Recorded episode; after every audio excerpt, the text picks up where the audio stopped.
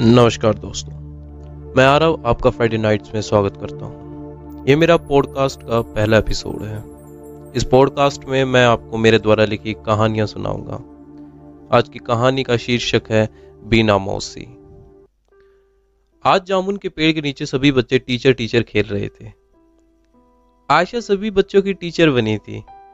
वैसे आयशा काफ़ी होशियार लड़की थी। यही कोई ग्यारह वर्ष की होगी उस वक्त।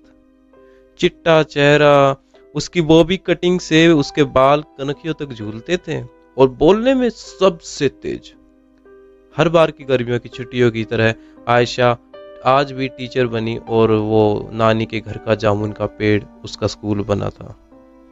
A for apple B for ball B for ball नहीं बी फॉर बैट होता है। मैडम आयशा को चिढ़ाते हुए खुशबू ने कहा इस पर आयशा चिढ़ गई और खुशबू को एक चांटा जड़ दिया और टीचर होने का फ़र्ज़ निभा दिया।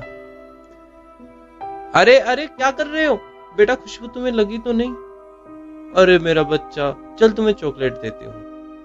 दोनों बच्चों को लड़ता देखा आयशा की माँ भाई हाँ और तुझे कुछ ज़्यादा ही शौक चढ़ा टीचर बनने का। ये कहकर आयशा की माँ ने उसे डांटा और उसके गाल पर एक चट्टू लगा दिया। पर मैंने तो सही बोला था। रुआसी होकर आयशा गली की तरफ़ भाग निकली। जलती गर्मी के मौसम में गली एकदम सुनसान पड़ी थी। लू अपने थपेड़ों से धूल को अपने आगे भगा रही थी। अब मैं बिल्कुल घर नहीं जाऊँगी, ये कह आयशा अपने नाना के पुराने घर की तरफ़ चल दी।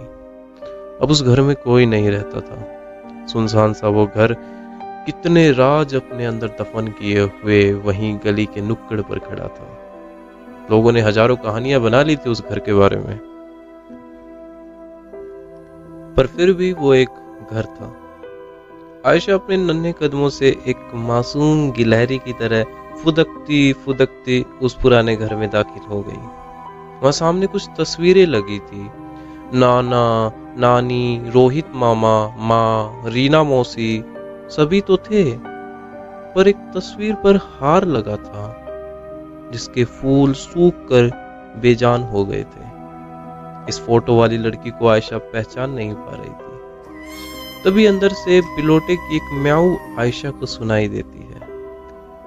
एक गहरी पीली आँखों वाला, अमावस की रात से भी काला, एक बिल्ली का बच्चा अंदर वाले कमरे की चौकट पर बैठा था।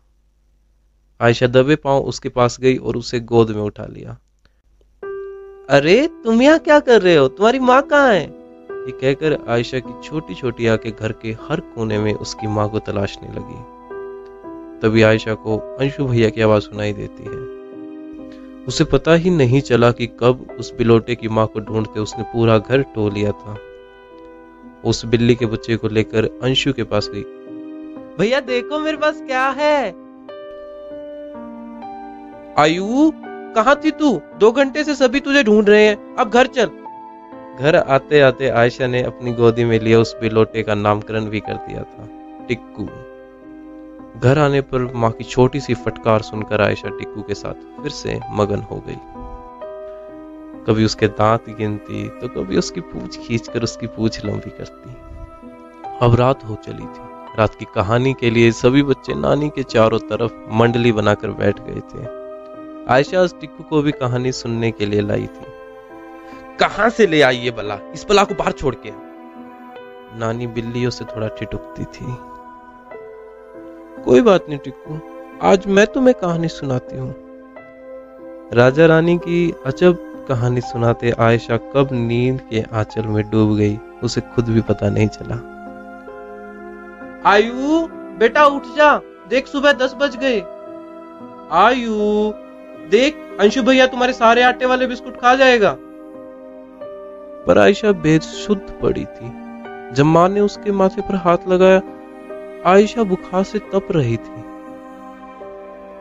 अभी मैंने इंजेक्शन लगा दिया है, थोड़ी देर में होश आ जाएगा। डरने की कोई अभी डॉक्टर ने अपनी बात पूरी भी नहीं की थी, तभी टिक्कू की म्याऊ सबको सहमा देती है। टिक्कू को देखकर सबका चेहरा सफ़ेद हो जाता है। भला एक छोटा सा बिल्ली का बच्चा एक रात में इतना बड़ा कैसे हो सकता है? हट हट भाग। नानी टिक्कू को भगाने के लिए दौड़ी। कब तक भगाएगी? मैं यही रहूँगी तुम्हारे साथ। आयशा के मुँह से यह आवाज़ सुनकर सभी दंग रह गए। पर यह आवाज़ ऐसी थी मानो सालों से दबाई गई हो। और आयशा ये कहकर फिर से गहरी नींद में चली गई। पूरे घर में शमशान सा सन्नाटा छा गया। आयशा, बेटा, आँखें खोल। आयशा। आयशा की माँ डर से सहम गई थी। और टिक्कू भी अब काले धुएँ के बादल की तरह हवा में गायब हो गया था। किसी साय ने पकड़ लिया है बच्ची को। और अब, क्या माँ? ऐसा कुछ नहीं होता। नानी की बात पूरी होने से पहले ही रोहित मामा ने उन्हें टोक दिया। शायद वो खुद को और बच्चों को झूठा दिलासा दे रहे थे। रात हो चली थी। सभी ब्राह्मणे में ही एक दूसरे के साथ दुबक कर लेट गए थे। दिन के इस वाक्य ने सबको झंझोड़ दिया था। रात का तीसरा पहर था। नानी अपने कमरे में सो रही थी।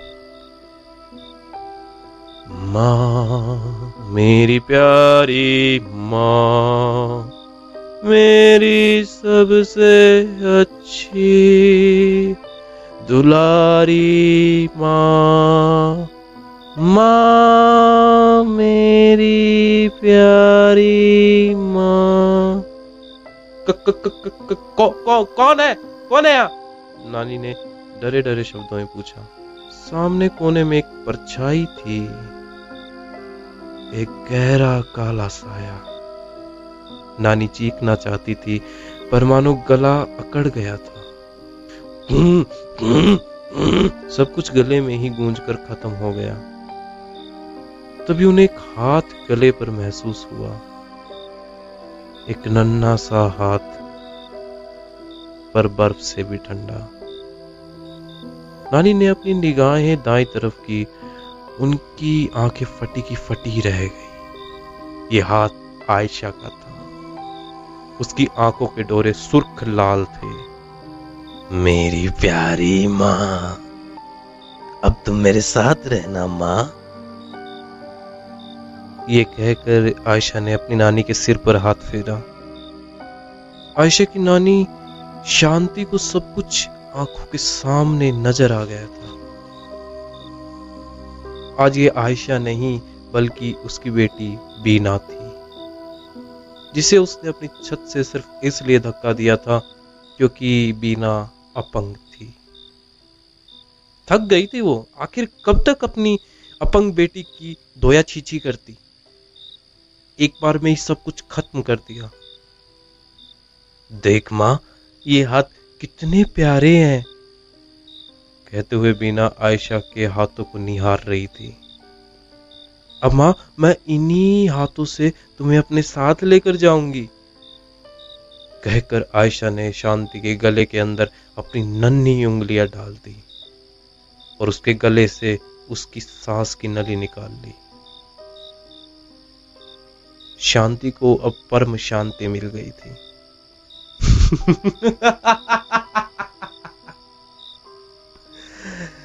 मेरी माँ मेरे साथ रहेगी। बीना की आवाज़ पूरे घर में गूंज रही थी। तभी सभी घर वाले शांति के कमरे में पहुँचे तो आयशा पूरी तरह शांति की लहू से सनी थी। उसकी हँसी सबको डरा रही थी, और कुछ देर बाद आयशा अपनी नानी की देह पर ही अचेत होकर गिर गई। बस इतनी सी थी आज की कहानी। मिलेंगे फ्राइडे नाइट्स के एक नए एपिसोड में एक नई कहानी के साथ। तब तक के लिए अलविदा।